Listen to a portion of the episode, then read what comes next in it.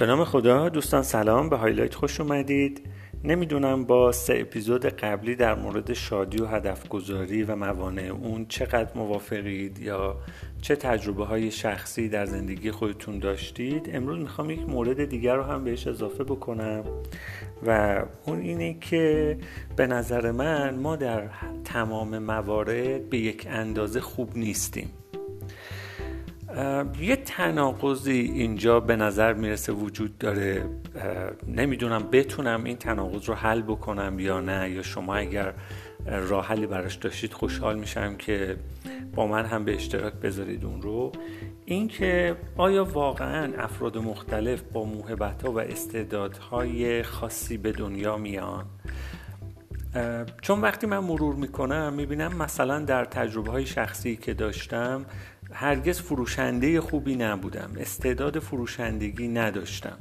خب در مقاطع مختلف من درگیر این مسئولیت بودم. مثلا یه مقطعی به عنوان تیم بازاریابی و فنی که جفتش با هم بود بهش می‌گفتم مهندس فروش فعالیت داشتم. یه مقطع دیگری در یک شرکتی خودم مسئول یک برند خاصی بودم فروشنده و بازاریاب استخدام می‌کردم و اونها رو هدایت می‌کردم.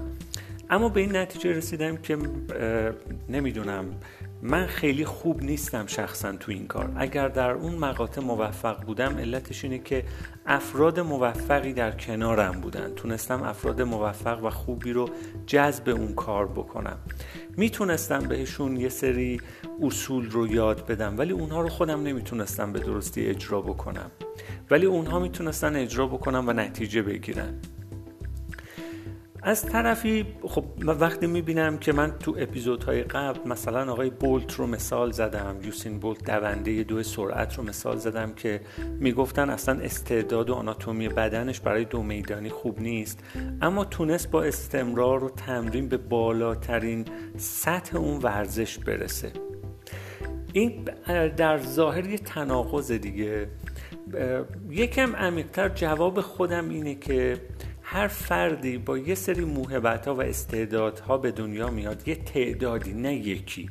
یعنی برای همه ما یه تعداد استعداد تو ژنهامون وجود داره. یه سری کارها رو می‌تونیم بهتر از کارهای دیگر انجام بدیم. توی یه سری کارها استعداد بیشتری داریم پتانسیل بیشتری داریم و تو بعضی کارها کمتر.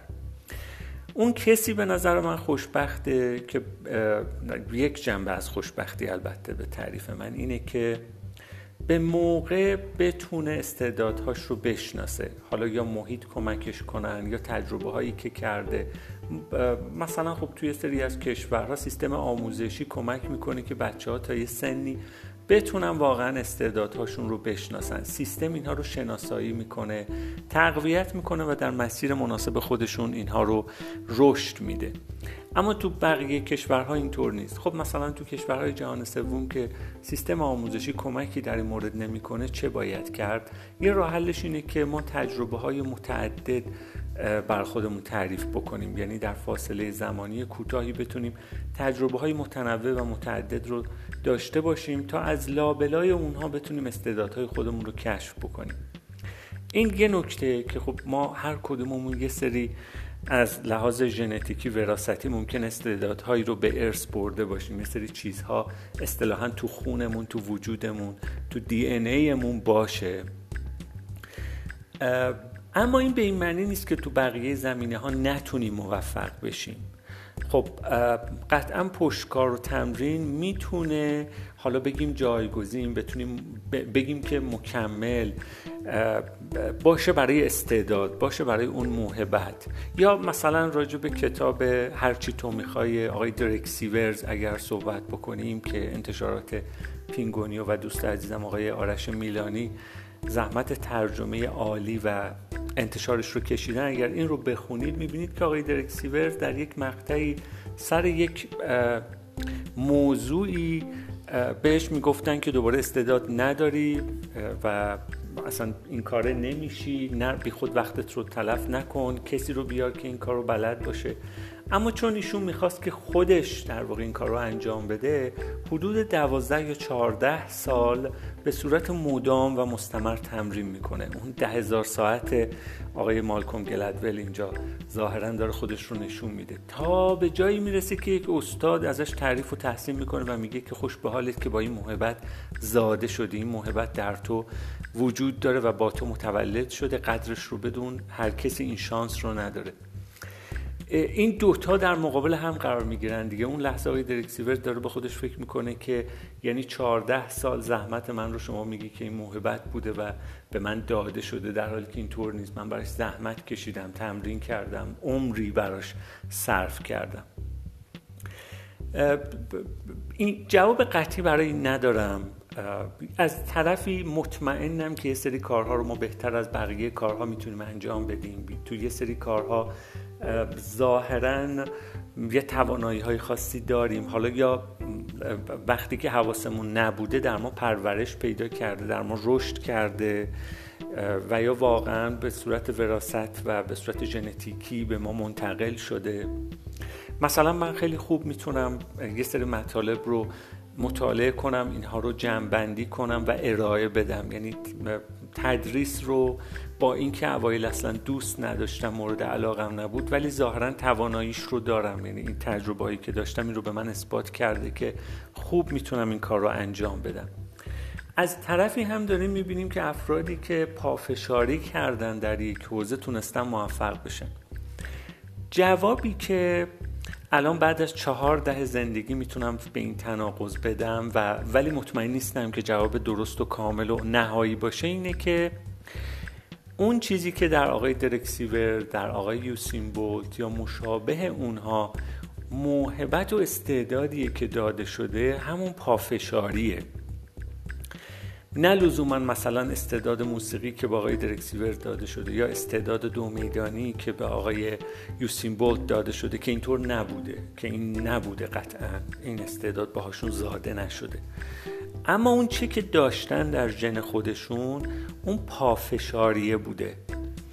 اینکه سرسختانه با پشتکار تونستن به اونجایی که می‌خوان برسن. الان به ذهنم می‌رسه الان اون جوابی که سالها خب این سوال منو هم درگیر کرده بود دیگه. ولی الان جوابی که بهش دارم اینه که این خودش هم می‌تونه یک موهبت باشه. این خودش هم می‌تونه یک استعداد باشه. اینکه یک نفر با اراده آهنی واقعا به دنیا بیاد. یعنی یا به دنیا بیاد یا شرایط اونطور بار بیاره. مثلا وقتی شرایط زندگی آقای یوسین بولت رو مرور می‌کنیم می‌بینیم که ایشون در یک دهکده نسبتا کم امکاناتی به دنیا اومده. کاری جز در واقع اونجا امکاناتی جز کار تو مزرعه اصلا وجود نداشته. امکانات ورزشی وجود نداشته. ارزون ترین در دسترس ترین شاید آسون ترین کاری که می‌تونست آقای بولت بکنه دویدن بوده. و اون رو گرفته بهش متحد بوده آدم یاد فیلم فارست گامپ میفته. مخصوصا اون تیکه ای که با ورزش و میز پینگ پونگ آشنا میشه و این رو کنار نمی‌ذاره تا جایی که قهرمان در واقع ردی خودش میشه دیگه. این تعهد استمراره یا انضباطی که صحبتش رو کردیم دیسیپلینه شاید یک موهبتی که به یه داده میشه. چون وقتی من دارم دوباره تجربه های قبلی رو مرور می‌کنم می‌بینم خیلی جاها ما می‌دونیم واقعا کار درست چیه. خیلی جاها متوجهیم که چه چیزی به نفع و صلاحمونه. ما رو به اونچه که می‌خوایم نزدیک می‌کنه به اونچه که می‌خوایم میرسونه. اما یه جاهایی انگار نمی‌تونیم اراده کافی رو داشته باشیم. یه جاهایی نمی‌تونیم خودمون رو مهار بکنیم کنترل بکنیم و یه جاهایی اصطلاحا وا میدیم و دیگه اونجا همه چی رو رها می‌کنیم و بیخیالش میشیم. بعضیا این کار رو نمی‌کنن. اون بعضی آیا آموزش دیدن براش بعید می‌دونم. برای اینکه وقتی مطالعه می‌کنیم از یه سنی از یه شرایط اینها شروع می‌کنن روی کارشون متمرکز بشن که به آموزشی در اون زمینه داده نشده. یا خیلی بوده مثلا توی یک خانواده ای که سه چهار تا خواهر و برادر بودن و یکیشون صاحب این اراده آهنین بوده و به صورت متمرکز یک کاری رو انجام داده. من نمیگم این صد درصد وراست یا ژنتیک قطعا محیط هم درش موثره که آدم ها رو اینطور بار میاره. اونهایی که توی سری شرایط, شرایط سختی بار میان رشد می‌کنن. شاید مجبور بودن توی مقطعی رقابت کنن برای اینکه خودشون رو سر پا نگه دارن چیزهایی رو که می‌خوان به دست بیارن یا از چیزهایی که دوست دارن محافظت بکنن. اینها همون آدم هایی هستن که صاحب اراده آهنی میشن و دوست دارن بجنگن برای هدفشون برای اون چی که می‌خوان.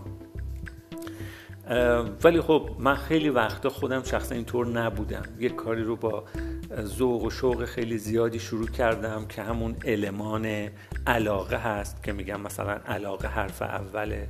علاقه خیلی علاقه من بودم به بعضی موضوع ها و شروع کردم ولی وسط را نتونست، نتونستم ادامه بدم و بیخیال داستان شدم و رهاش کردم. این خیلی آزارم داده خیلی وقتا ولی الان می‌بینم که شاید اصلا چیدمان ژنتیکیم اینطور بوده و من البته سعی کردم از این داستان از نیمه پری اگر داشته باشه 5 درصد 10 درصد از اون استفاده کنم و اون هم این بوده که در موضوعات مختلف مطالعاتی داشتم. حالا خیلی مذمت میشه این. که مثلا آدم نباید اقیانوسی به عمق یک وجب باشه بهتره که یک مثلا چاه عمیقی باشه و اینها. اما در هر حال احساس می‌کنم که ژنتیک من این بوده که اقیانوسی باشم ولی سعی کنم حداقل یک وجب نباشه دو سه وجب باشه عمرش یکم بیشتر باشه. دوست دارم چون در زمینه های مختلف مطالعه بکنم از چیزهای مختلف سر در بیارم. اون چی که خیلی دور از مثلا تخصص خودم هست رو برم دنبالش. مثلا جالبه برای خودم شاید برای شما هم جالب باشه. توی مقطعی علاقه من شدم به داستان آروماتراپی درمان با عطرها عطر درمانی اصطلاحا. رفتم یه مقدار مطالعه کردم کتابهاش رو منابعش رو مطالعه کردم. خیلی برام جذاب بود. اصلا مطمئن نبودم و نیستم که کی قرار از این چطور استفاده بکنم کجا به دردم می‌خوره. اما جالبه برام ناشناخته های این دنیا رو بشناسم اون که برام دور از در واقع دسترس و دور از روتین زندگی هست رو بهش علاقه مندم و این دوچار یه جورایی من رو دوچار رخوت می‌کنه که فقط روی موضوعی که کار می‌کنم مطالعه کنم فقط در یک حوزه مطالعه بکنم. ولی خب از طرفی می‌بینیم اونهایی مثلا ما راجع به جایزه نوبل صحبت کردیم خب قطعا کسی می‌تونه به جایزه نوبل برسه که در یک حوزه فوق العاده عمیق کار کرده باشه و اونجاست که مرز اون دانش مرز اون قسمت رو می‌تونه کمی جابجا جا بکنه. همه اتفاقاتی که در تمدن و تکنولوژی و در واقع پیشرفت زندگی بشر افتاده به نظر من به دست این آدم هایی بوده که تونستن در حوزه خودشون مرزها رو یکم جابجا جا بکنن. و اینها آدم هایی هستن که اتفاقا خیلی درونگرا هستن خیلی دنبال هیاهو و سر از همه چیز دنیا نیستن. خیلی راحت براشون که در مورد خیلی چیزها بگن که نمی‌دونم اطلاع ندارم. اما در اون حوزه‌ای که کار می‌کنن عمیق مطلع و متخصص هستند ولی خب من دارم کم کم به این نتیجه می‌رسم که خودم و یک سری آدم ها برعکس این حالتند. آدم های بین رشته ای هستیم ما. ما دوست داریم که ارتباط بین ارتباط بین اتفاقات دنیا رو ازش سر در بیاریم. ارتباط بین واقعیت ها ارتباط بین علوم مختلف تخصص ها و شاید ارتباط های خیلی دور پیدا بکنیم و این برای ما یه مکاشفه بزرگ محسوب میشه. من خودم که اینطور بودم. در هر حال بخوام جمع کنم اینه که ما گاهن شاد نیستیم. برای اینکه حس می‌کنیم باید دست به هر کاری که می‌زنیم به یک اندازه توش موفق باشیم. یا هدف گذاری می‌کنیم برنامه ریزی می‌کنیم فکر می‌کنیم همه چیز اون مسیر همه چی دست خودمونه. اما اینطور نیست. ما خیلی تحت تاثیر ژنتیک وراست و محیط هستیم. حس می‌کنم که این تاثیر رو ما نادیده می‌گیریم خیلی وقتها و وقتی به اون شادی می‌رسیم که یکم باش کنار بیایم. این چیزی هست که با ما زاده شده. الان کسی هستیم که در طی زمان ساخته شده. یک مقدارش از محیط یه مقدارش از وراست باهاش کنار بیایم بشناسیمش. خودمون رو دارم عرض می‌کنم. و بتونیم از پتانسیل هاش استفاده بکنیم. یه جایی خوندم که اگر می‌خواید واقعا شاد و موفق باشید نقاط ضعف رو ول کنید دیگه. انقدر دنبال اصلاح و بهبود نقاط ضعف نباشید چون به اون اندازه حتی بیشتر هر کدوم از ما نقاط قوتی در خودمون داریم.